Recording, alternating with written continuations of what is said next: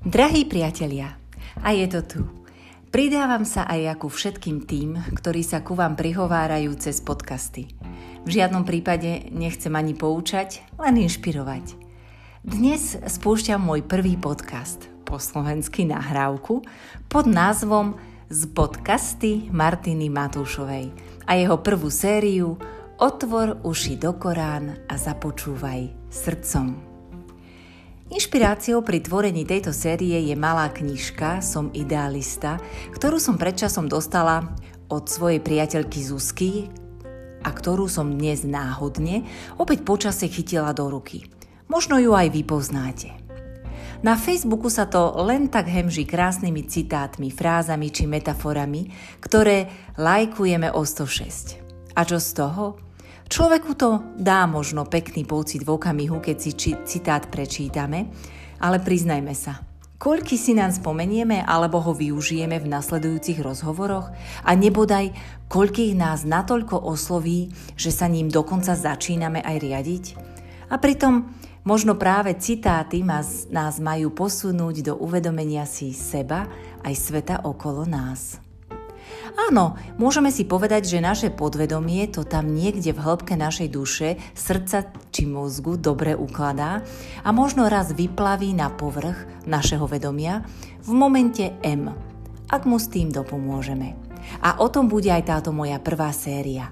Zamyslieť sa spoločne, ako vnímať, čítať citáty pri plnom vedomí, aby nás to posunulo k tomu nášmu krajšiemu ja. Chápem, že každého oslovuje iný citát. To, čo sa nás najviac dotkne, je možno práve to, čo nás najviac dotazuje. Však nechám na vás. Otváram teda túto knižvočku a vyberám náhodne prvý citát. Tu je. Stále ťa od úplne iného života delí iba jedno rozhodnutie – Zopakujem, stále ťa od úplne iného života delí iba jedno rozhodnutie. Všetci okamžite pochopíme, že sa jedná o akési nabádanie k životnej zmene, pred ktorou každý raz stojíme. A niekedy aj viackrát. A možno aj denne. Poukážme veľmi analyticky na pár slov, ktoré sa mi zdajú kľúčové v tomto citáte. Prvé slovo iný. Prídavné meno, dosť neurčité. Otázku, ktorú by sme si mohli položiť, je aký. Ak by sme mali toto prídavné meno nahradiť konkrétnym, aké by ste si tam sami vložili? Krajší, pokojnejší, pomalší, veselší, dobrodružnejší, láskavejší, zelenší, vášnivejší, len vy viete. Druhé slovo život. To je veľké slovo. Život je krátky a zároveň dlhý. Je v ňom minulosť, prítomnosť a budúcnosť. Skúsme teda toto slovo jemne zredukovať na prítomnosť, prítomný okamih, na to známe tu a teraz. Tretie slovo delí, teda od slovesa deliť alebo oddeliť.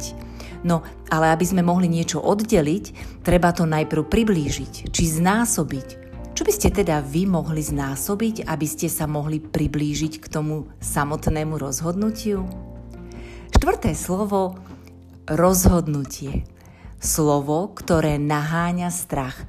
Možno by sme ho mohli nahradiť slovom hnutie.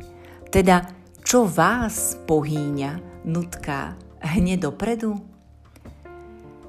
Okrem iného sa nachádza v tomto citáte aj slovo úplne zopakujem, úplne iného.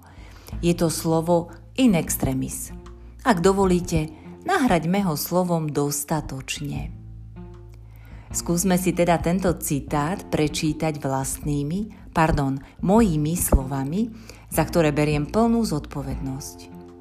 Pôvodný citát znel Stále ťa od úplne iného života delí iba jedno rozhodnutie. Náš nový citát by doslova znel asi takto. Stále ťa od dostatočne akého tu a teraz približuje iba jedno hnutie. Stále ťa od dostatočne akého tu a teraz približuje iba jedno hnutie. Povedané síce kostrbato, ale naše podvedomie je veľmi inteligentné. Ono tomu rozumie. Verte mi a verte si. A preto možno by sme sa dnes na proces zmeny mohli pozrieť z iného pohľadu. A to, že ku zmene je najprv potrebná akcia a až potom sa myseľ, respektíve náš úhol pohľadu, prispôsobí už novému stavu, je tu teda konkrétna skúsenosť či experimentácia, malá akcia, aj ten nepatrný krôčik, ktorý nás privedie na cestu ku zmene. Už aj samotný tento podcast je veľký, vlastne veľký krok ku zmene. Teda, aby som ja, digitálny antitalent a sociál media a sociál išla vpred. A veru, niet môjho priateľa Milana, asi by som doteraz k ničomu neprišla. Veľmi pekným príkladom sú deti. Možno už máte, možno ešte nie. Pozorujme malé 12-15 mesačné dieťa, ktorý sedí pred televízorom a urputne bojuje s diaľkovým ovládaním, aby si prepol program. Vôbec sa pri prvom, druhom pokúse nesnaží pochopiť, ale experimentuje. Teda pokiaľ ho dospelý nezastaví, čo by bola veľká škoda. Takže dieťa prehadzuje, stláča, však gombičky sú také zaujímavé, otrieska kalkulačkou konferenčný stolík a až nakoniec, a to už v stave, ktorý francúzsky psycholog Piaget nazval la haine du déséquilibre, teda nenávisť z vyradenia z rovnováhy, náhodne niečo prepne, urobí, zmení program, po prípade vypne telku. Zopakuje to ešte jeden, krát a onedlho sa z neho stane špecialista na diaľkové ovládanie. Vie to lepšie ako my, niektorí digitálni dyslektici, ktorí aj napriek prečítaniu si návodov nič nechápeme. Takže zhrniem. Ku zmene je potrebná akcia, ktorá vyvolá akési vyvedenie z rovnováhy, populárne to nazývame opustiť svoju komfortnú zónu, a až po nej prichádza určité pochopenie a uchopenie zmeny. Paradoxom je, že zmenu nemožno pochopiť a uchopiť prv, vykonáme akciu, skúsenosť. Smenu si vieme totiž len imaginárne predstaviť. Budem mať podcastový channel a stanem sa podcastovou hviezdou. Alebo schudnem 10 kg. Všetko je to akýsi imaginárny obraz, ktorý si sami nastavujeme do budúcnosti. Budem, schudnem, bude. A preto aj bývame často frustrovaní, že tá zmena sa nám nepodarila tak, ako sme si ju vyobrazili. Práve palivom ku zmene je to naše hnutie, tzv. pulsion, vášeň, respektíve nadchnutie sa, a to len v tom prítomnom okamihu. Francúzsky filozof Pascal hovoril, tvár sa, ako by sa to už stalo. A ešte jedna poznámočka na záver. Ku každej, aj tej najmenšej zmene, treba kuráž, teda odvahu, ba niekedy až mať gule. A čo je to odvaha? To je poznať strach, mať kopec dôvodov neísť do toho, ale predsa do toho ísť. Ísť do toho napriek všetkému, napriek strachu a so strachom. Ísť do toho, pretože je to oveľa dôležitejšie ako svoj malý komfort alebo risk, že neúspejeme. Ale možno o tom niekedy na budúce. Nakoniec by som vám položila dve otázočky. Na prvú nemusíte odpovedať.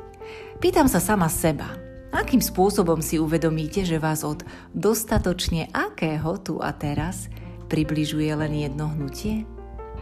A druhá, máte radšej videá alebo podcasty? Tak lúčim sa s vami do skorého otvorenia uší a započutia srdcom. Ďakujem za vašu pozornosť, vaša Martina.